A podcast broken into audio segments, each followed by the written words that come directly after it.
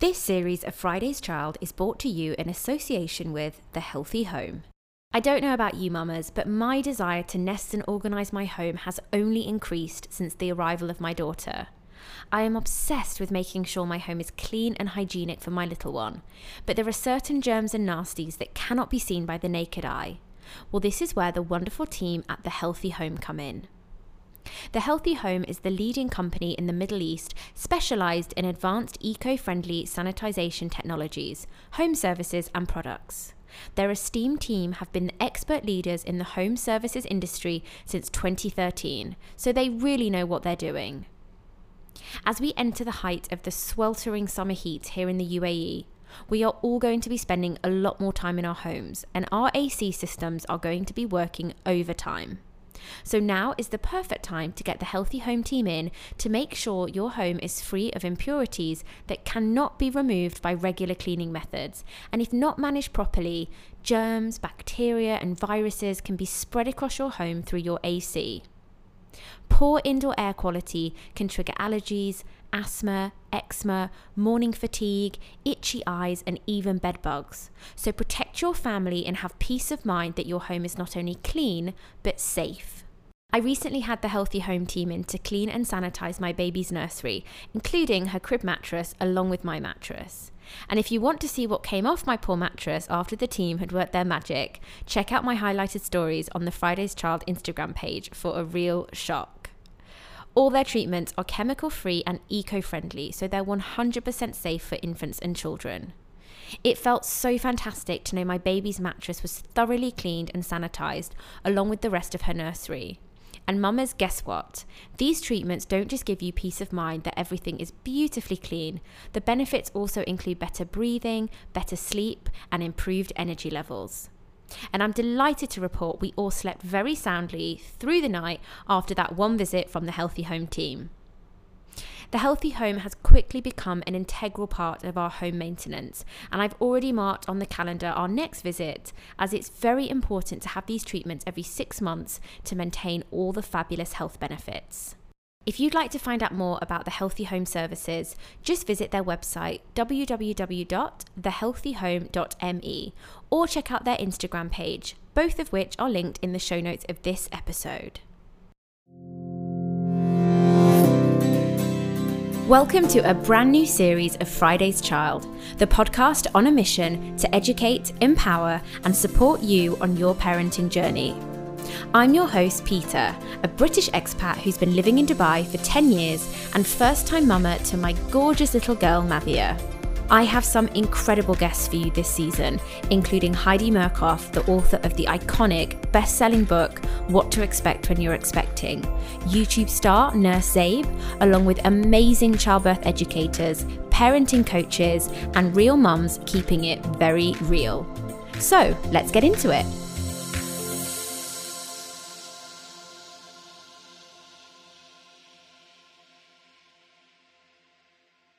My guest today is a labour and delivery nurse, a mother of three, and a YouTube sensation.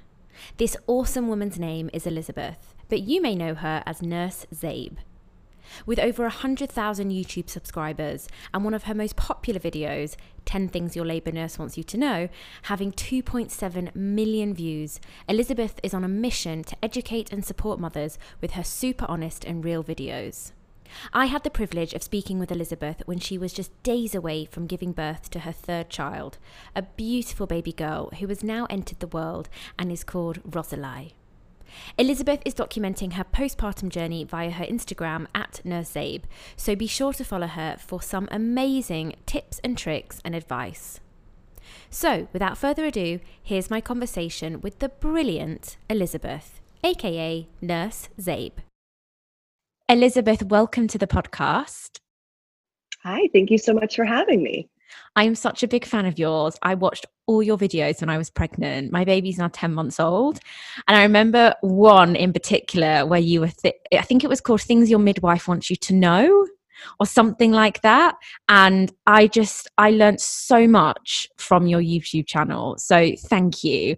And I'm really privileged to have you on the show today because you're literally like days away from giving birth, aren't you? Yeah, I am 39 weeks and one day pregnant today. So hopefully in the next week or so, I will be giving birth to our third child, which is so exciting. It's so exciting. And literally, like any day now, it could happen. You're on that final countdown. Mm-hmm. It um, could happen right now. It could literally, well, that would be a first. On the podcast. that would Probably be a first for me. Um, Elizabeth, can you start by telling us a little bit about your background and your journey to becoming the incredible content creator and YouTube star that you are today? Wow. Um, so I appreciate that you call me a YouTube star. I don't really see myself in that way. Um, but I think if we kind of go back when I graduated from high school, which is really where all this started, I decided I was going to become a nurse. And I always thought I wanted to be a NICU nurse, which is in the neonatal intensive care unit. So itty bitty little babies who were born really early or born really sick. And then in nursing school, I went into a NICU and I realized that I did not want to do that, that that was something that was very stressful to me. But what I found very interesting and very much more my niche was dealing with laboring people and then healthy newborns or, or not healthy newborns, but helping laboring people to deliver their babies. So um, that is kind of my background as far as nursing goes. And I've been doing that for about eight years. So when I graduated from nursing school, I was lucky enough to be hired onto a LDRP unit, which is labor, delivery, recovery, and postpartum. So in the States, um, not everybody who does labor and delivery also does recovery and postpartum, but my unit, it's like all one thing. Okay, so I take care of postpartum patients as well, which I think really comes into play. There's so much education that goes into postpartum. A lot of people think that it's not hard nursing, and it's not in the sense that I'm not doing these incredibly intense procedures with the patient, but we're sending them home with a whole nother human being. Yeah. And so there's so much education that goes into that. Um, and my work uh, paid for all of us to take a childbirth education class. So I did that, and then I got certified as a childbirth educator. And kind of at the same time, I had just had my first child and I really enjoyed watching YouTube. And I was like, oh, maybe I can make YouTube and like kind of have that be my thing. And at the time, I, I was into watching like family vlogs and stuff, mm. which I'm not really the biggest fan of anymore because I do think they, they can be exploitative to children. And if you've noticed, my kids are not on my YouTube channel yeah because I want them to kind of have a say over that. But that's kind of how I started. And I made the video that you're referring to called 10 Things Your Labor Nurse Wants You to Know um, back in like 2016, 2017, maybe. And then I didn't really, I had stopped making YouTube videos. I I had like a, a jumble of content, you know, like cleaning videos, and I hadn't really found a niche. But I made that video, and then randomly in maybe 2000,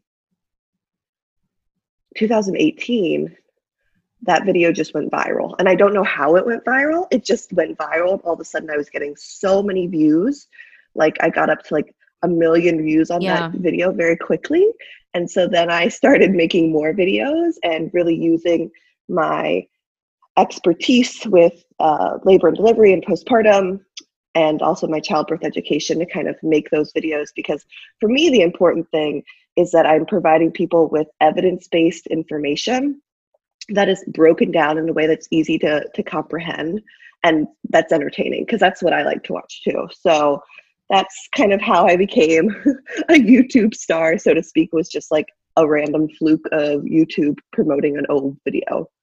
But I think it's also the way you deliver it because you're so informative, but you're also there's some humor in there mm-hmm. and like you're so real with it and there're things that people need to know and they aren't spoken about enough. I mean, how many times have women said to you, Well, I didn't know that would happen, or I wasn't expecting mm-hmm. that, you know? So we need to be talking about these things that happen in birth so we can be prepared.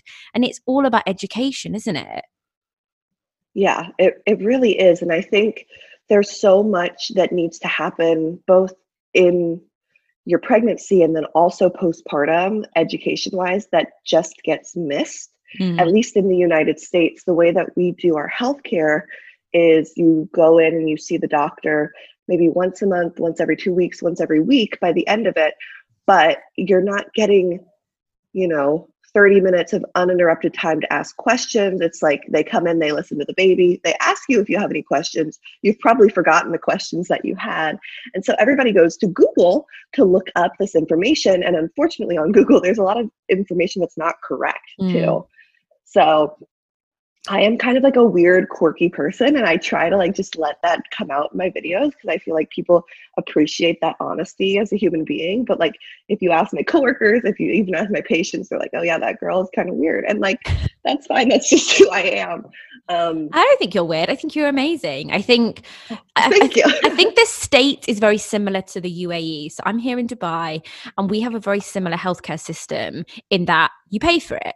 So mm. unlike the UK where I'm from, where you know if you're having your baby on the NHS, you haven't you have a midwife that comes to see you.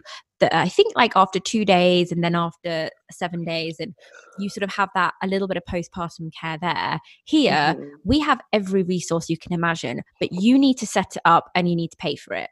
So, what tends to happen here is women will have their baby and then be really struggling with something, whether it's feeding or how they're feeling, whatever it may be. Mm-hmm. And then it's only once they're at that point of desperation do they then start to reach out and kind of, you know, I need, uh, you know, a lactation consultant or I need to speak mm-hmm. to someone about my mental health. It's not kind of like the doctors are amazing, but they don't say, okay, this is what might happen postpartum and here are some resources. That's not really how it how it works. Um, so I think the states mm. is quite similar to us in that way. Yeah. So we in the states don't have our we have one postpartum visit at six weeks, and that's it. Unless you have something. Yeah. Same. That is kind of triggering the system to see you earlier, like maybe your blood pressure was high when you were leaving the hospital, or you answered high on a postpartum depression scale, or you have a history of postpartum depression. And we're, you know, obviously with the pandemic, that makes things tricky but with the pandemic we've done a lot more of like zoom and virtual meetings mm. especially mm. for the mental health meetings which has been so beneficial i think because one of the things that people really struggle with postpartum with mental health is is realizing that they need help and then getting out of the house to actually get the help can be so challenging so the practice where i go and the providers that i see will see you same day via zoom if you are having any issues with your mental health which i think is really awesome and i wish that it didn't take a pandemic for I know. us to realize that there are ways to kind of work around the system yeah. to help people. Yeah completely and thank goodness it's kind of opened people's minds a little bit more to okay we can just jump on a call and have a chat about this now. We don't have to wait and book you in and you need to leave the house because that in itself can be very triggering and very mm-hmm. stressful mm. when you have a newborn.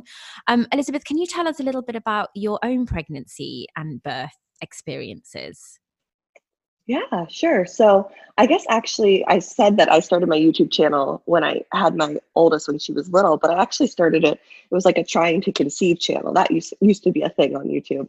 And there was like a whole community for that. So with our first, after we've been married for a few years, my husband and I, we were trying to conceive and we're really, um, I don't want to say struggling because I know a lot of people really have a hard time getting pregnant, but I had read Taking Charge of Your Fertility. I was very into tracking my fertility, and we were trying for like 10 months and not getting pregnant, which I know isn't a super long time, but we were a bit concerned something was going on. So I went and did a preconception visit and found out that I had hypothyroid and that I needed medication to treat that because your thyroid regulates a whole bunch of different things, including fertility and a lot of metabolic stuff. So as soon as I got that treated, we were able to get pregnant quite easily with my daughter.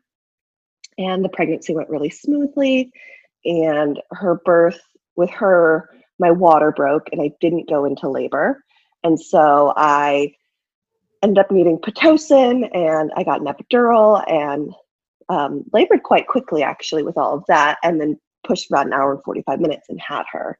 But looking back retrospectively at that experience, even though I was a labor nurse at the time, I really think that I could have benefited and learned a lot from a childbirth education course mm. because I knew what labor looked like. I knew how people dealt with labor. I knew how I helped people deal with labor, but I'd only been doing it for a pretty short amount of time at that point and I didn't really i mean you don't you can't know until you know but i feel like yeah. you can be educated on the childbirth education portion of it and like what it's supposed to look like and what my choices and options were which i knew but at the same time i didn't know so i feel like with my second at that point I was a certified childbirth educator. I've been doing it for a lot longer. And so that birth, for a whole multitude of reasons, right? I, with him, got pregnant quite easily again. Once my thyroid got fixed, we, we haven't had any issues with getting pregnant. Um, but, and that birth went well and the pregnancy went well. But with him, I, I didn't get an epidural because I wanted to labor spontaneously and didn't break my water until the very, very end, which was a, I requested that they break my water so that things could could move along and we could have the baby. His birth was a little bit more traumatic because he had the cord really tight around his neck. And so for his delivery, the nurse or the, the OB ended up needing to cut the cord before his head was even fully out because he couldn't come the rest of the way out. So that was a little bit stressful, but pushed for like three minutes. Um, the contractions were much more manageable without the Pitocin. And that labor experience in general was a lot more um, pleasant and kind of what I'm hoping for this third one to be like as well. Um, and then this pregnancy has gone really smoothly as well. Haven't had any issues, you know, with my blood pressure or my blood sugar, mm. anything like that. And just have enjoyed this. This is our, our final pregnancy that we're going to have. Um, we think three is a really good number of kiddos for us. So, and do you have any it. preferences for this birth, or are you just going to see how it kind of how it plays out? Yeah, so I have some birth preferences. Um, I am very big on making sure that the environment is nice and calm. I have a, a video on my YouTube channel, what I'm packing in my labor bag, mm. where I'm going to bring, you know, some candles, some aromatherapy, not real candles, like fake ones. Um, yeah. You can't have fire in a hospital, too much oxygen, um, twinkly lights, things like that. Um, and then I would prefer not to get an epidural. This time I prefer to go into labor naturally, but I wouldn't be disappointed or feel like a failure if I got an epidural because I know that they are a really valuable tool that can help with relaxation. They can help with cervical dilation if you're having a hard time with that occurring. And I, one thing that I know that I want is to do delayed cord clamping. I wasn't, didn't do it with either of my other two because my five year old, it wasn't really a thing back mm. then. And then with my two and a half year old, they had to cut the cord before he yeah. was even born, basically. So we didn't get, didn't get to do it with him. So I'd like to do about five minutes of delayed cord clamping. And if that's not possible because the baby needs resuscitation, needs anything like that, I'd like them to do cord milking, which is something that I have only really read about recently. Um, it's a big midwifery thing, but basically you just milk the cord mm. really um, into baby before you clamp and cut. And one of the midwives that I work with, because we work with OBs and midwives, does that. And that is recommended by the Midwifery Association in the United States. So, oh, well, I haven't heard of that. I've heard of the delay cord clamping, and we mm-hmm. did that because um, I did a hypnobirthing course, and it's one of the things I learned on the course. And I was like, wow, I really want to do that. Um, mm-hmm. And we managed to do that, but I didn't realize you could milk the cord as well. But that makes total sense. Mm-hmm. Yeah, so that can be done if there's an emergent situation, like the baby needs to be resuscitated yeah. and the cord isn't done pulsating, or even during like a cesarean birth, they can do a little bit of delayed cord clamping, but then also they can milk the cord to get baby as much of that blood as as possible. Mm. And you mentioned something, Elizabeth, about like failure and having an epidural. And this is mm-hmm. something that I'm really big on because I really hate how, as women, we have this. I mean, look, it's a society thing. It's like it, it's such a it's such a big issue. But I hate how we feel this like unless you've had your baby unmedicated vaginally somehow you mm. failed and that whole narrative needs to change because it's actually about just having a positive birth experience and you know i have a few girlfriends who decided to have an elective c-section because that was the best for them and they had a really mm. positive experience i have some who wanted you know a water birth with like the whale music and the candles and that worked out for them like you have to you have to be informed and educated so that you can make decisions mm. that are best for you so that you have a really positive experience. And i hate that we feel like a failure if we end up taking one of these amazing tools that are there to help us. And sometimes you can have all the plans and all the will in the world but you know thank god we have these things these these interventions that help us when we need that help because we don't know how it's going to go. Um and i really wish as women we didn't feel that sort of like you know kind of oh well you know i didn't quite and, and i hear it all the time. You know like I how was your yeah. well yeah it was good but you know i ended up having an epidural. Why why do we feel that way you know? Where has this come from do you think? Um, I'm not quite sure where it comes from. I think there's just a lot in the parenthood and motherhood community of of comparison but it's really it's it's two births are not alike at all even two births from the same human being are not the yeah. same so i think the important thing is like you said that it's not about how you have your baby per se but it's about that you are informed and educated and listened to by your birth providers and able to make decisions that are best for you. And if your decisions change from what your original plan is, that's okay. Um, but just feeling supported in the decisions that you make. And I also think that it is really, really important to remember that when we talk about birth trauma, too, you could have an unmedicated vaginal birth that went as planned and still find trauma yeah. in that situation by just how things were experienced, how people treated you. You can have an emergent C section that, yes, is traumatic in the sense that it's not what you were planning, but like mentally, you don't have birth trauma because things were explained to you. You felt cared for by your provider, yeah. you felt safe in the moment. And it's uh, you know everybody experiences trauma so differently it's hard to say well that is going to cause a traumatic experience and that is not because that's just simply not how it is yeah and i think that having had a baby now and seeing how hard that postpartum period is and i because i did my course i did feel very informed and empowered and so i felt really happy about my experience so therefore in my those sort of first 3 months the fourth trimester in myself, I felt really kind of pleased with my birth experience. But it was still one of the hardest things I've ever been through that postpartum period.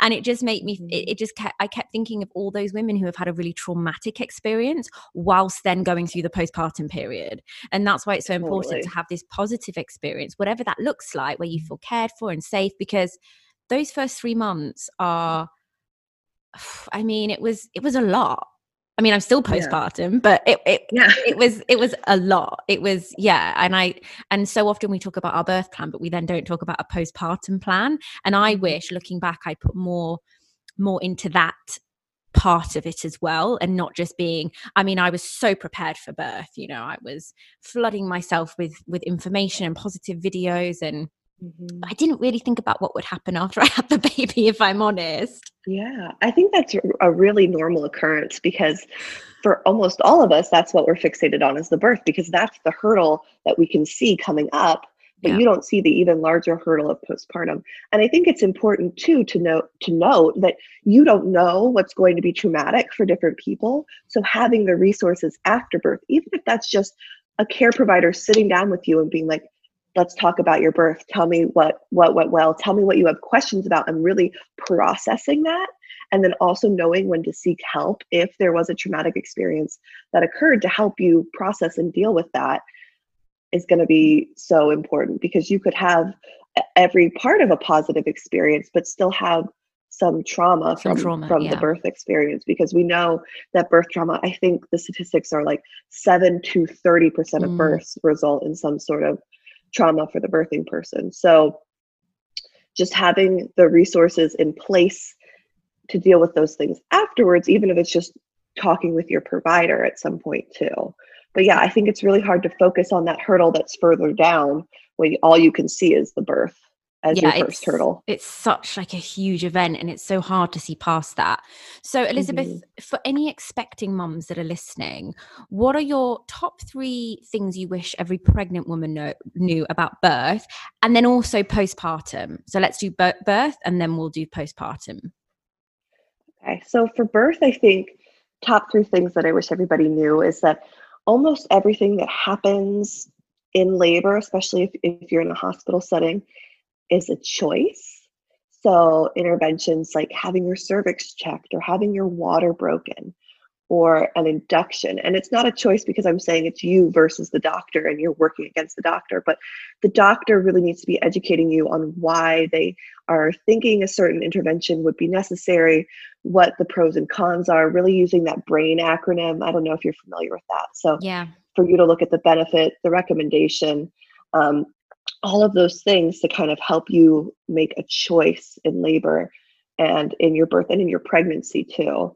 Um, and I kind of, I just wish that everybody would take a childbirth education class. I just really think that that would be so beneficial in preparing yourself for labor and also preparing yourself for postpartum to know what the norms are because I think that we watch movies and TV shows and people basically come in, their water breaks, they're screaming, and they push out a baby. And that's not often what labor looks like. It can definitely look like that.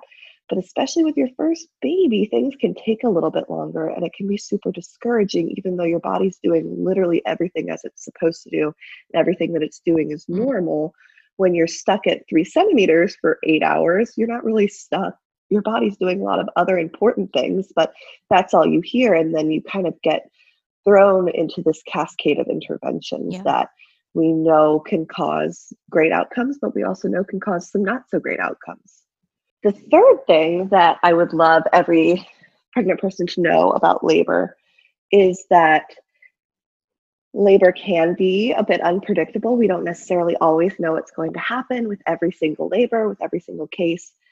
And a lot of people will say, well, all that matters is a healthy mom and a healthy baby or all that matters is a healthy baby. And I really, I, I appreciate the sentiment. I appreciate where people are coming from when they say that. But I think that it's missing that part about the mental health that we've talked about a lot. I think that doesn't matter how you have your baby, if you have it in the woods, free birthing by yourself, if you have a planned cesarean birth, what matters is that you feel informed, you feel empowered, and you feel educated by your care providers and by your team to not only be healthy physically, but also healthy mentally. Um, and it's it is about having a, a, healthy baby, but it's about so much more than that mm. too. Um, and understanding that you are also part of the birth. Like it's not just all about coming out at the end with a healthy baby. It's about coming out and everybody being happy and healthy and safe. And that's definitely my goal when I am um, a nurse and and really getting to chat with people too postpartum about how they think things went. This is why I love working on a unit where I get to follow my patients all the way through, talking about their birth, if they have any questions about their birth, anything that happened, particularly if we have a situation that is a little bit more stressful, just so that people understand that it's like a whole picture of a family that comes out of it, mm-hmm. not just the baby. Yeah, it's so true. And what about three things for postpartum? Um, I think with postpartum, a lot of it comes back to the person who's just given birth and all of the changes that they're going to experience physically and emotionally is so important. I think there's a phrase that's said a lot in the States, probably said a lot everywhere, that it takes a village. And it really does. And you might not know exactly who your village is going to or needs to be. And in the time of COVID 19, the village can look a little bit different and how they're supporting you looks a little bit different. But I think, I don't know, again, if this is a states thing, we are really bad at asking for help. Somebody will offer you something and you're like, oh no, we're good. But like accepting help, when people offer me help now, especially with this baby, like even if they didn't really mean it, well, sorry, you offered, and now I'm going to ask you to yeah. like do something because I just understand that I can't do it all. I can't physically or emotionally do it all, and we're not supposed to. So yeah. I think understanding that idea that it takes a village. I think also understanding after you have your baby, it's really normal to be a little bit tearful. But if things are feeling really overwhelming, if you're not feeling like yourself, if you're even thinking, I wonder if this is postpartum depression, call your doctor, call your support team because it's not it's really hard to recognize postpartum depression in yourself and if you're even having the thought that it could be it probably is mm. because because there are so many changes it's hard to recognize if there's a change in you or if this is just who you are now because you're such a different person and the amount of sleep that you're getting and the amount of like self care yeah. is so different. Yeah, it's really difficult to know because I my mum had warned me about the baby blues mm-hmm. and she mm-hmm. said when your milk comes in you you might feel really wobbly. And for the first few days i was just on this high. I was just like oh, this is amazing.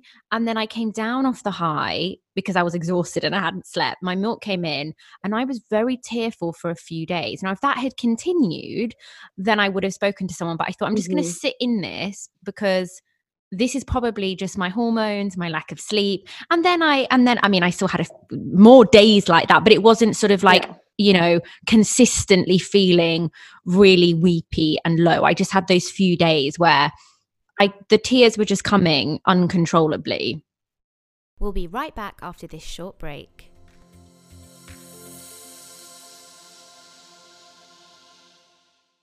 So, the third thing that I would love for everybody to know postpartum is what are some warning signs of things that could happen physically to your body that are not normal common or expected, but could potentially be life threatening because we are more vulnerable vulnerable in that postpartum period mm. both to a lot of different diseases and conditions but then we also are vulnerable because everybody's super focused on the baby. Nobody's really looking or thinking about mom. So i actually have a video on postpartum birth warning signs um, but some of our top things that can be killers postpartum are cardiomyopathy, so issues with your heart, issues with your lungs, like a blood clot. You can develop preeclampsia postpartum, mm. which I think a lot of people don't realize. You can have postpartum hemorrhage after you leave the hospital. You can get an infection in your uterus, in your incision if you had an abdominal or a cesarean birth.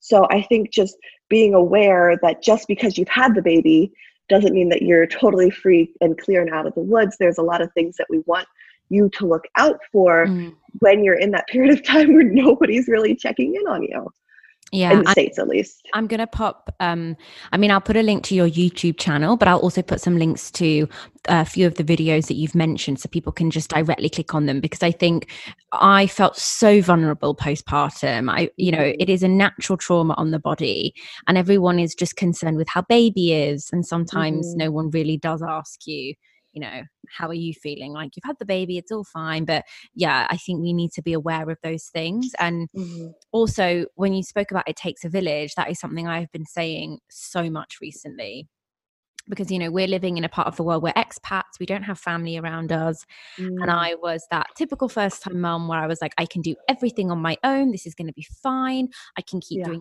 freelance work i can manage the house like i've got this and for a couple of months, I did have it. But then as baby got older and she needs more from me in a different way, mm-hmm. I was mm-hmm. just like, I need help.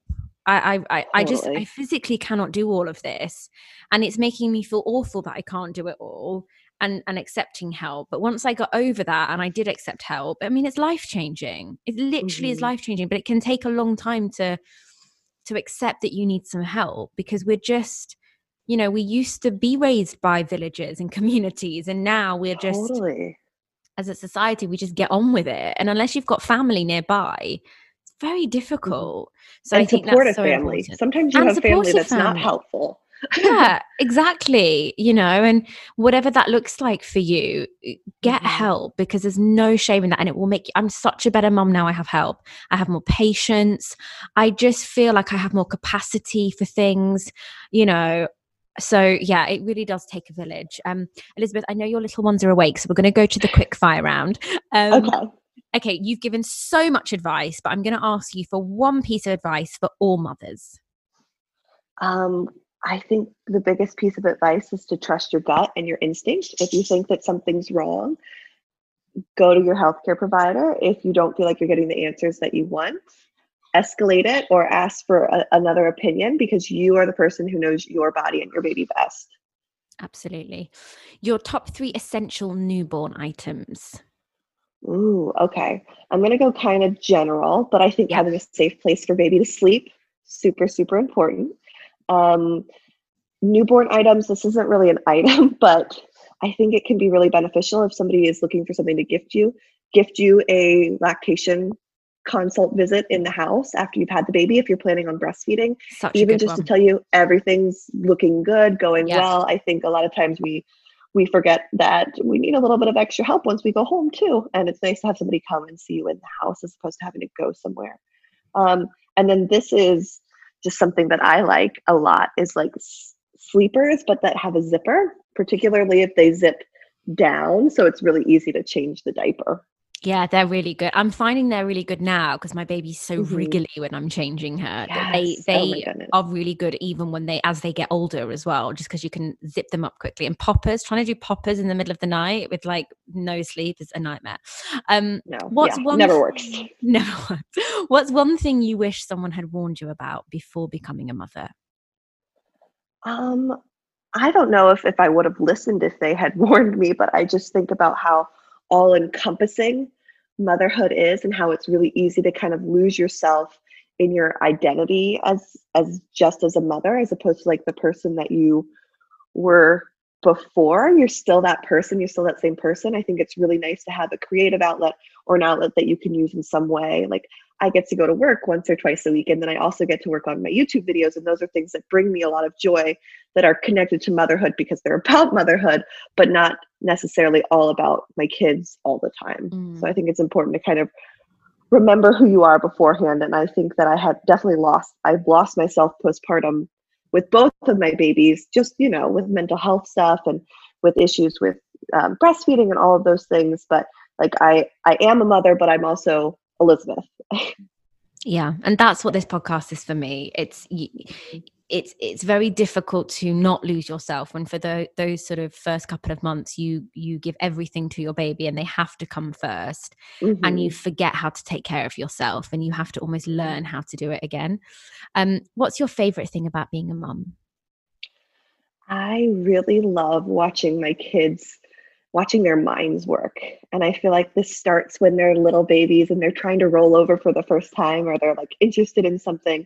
And then now it's like my five year old bursting into the room yesterday when I was filming a video. She was listening to a podcast. She loves to listen to the Rebel Girls podcast. I don't know if you're familiar with it. No, I don't know that one. Yeah. So it's just stories about really strong, powerful women in history. So like real women.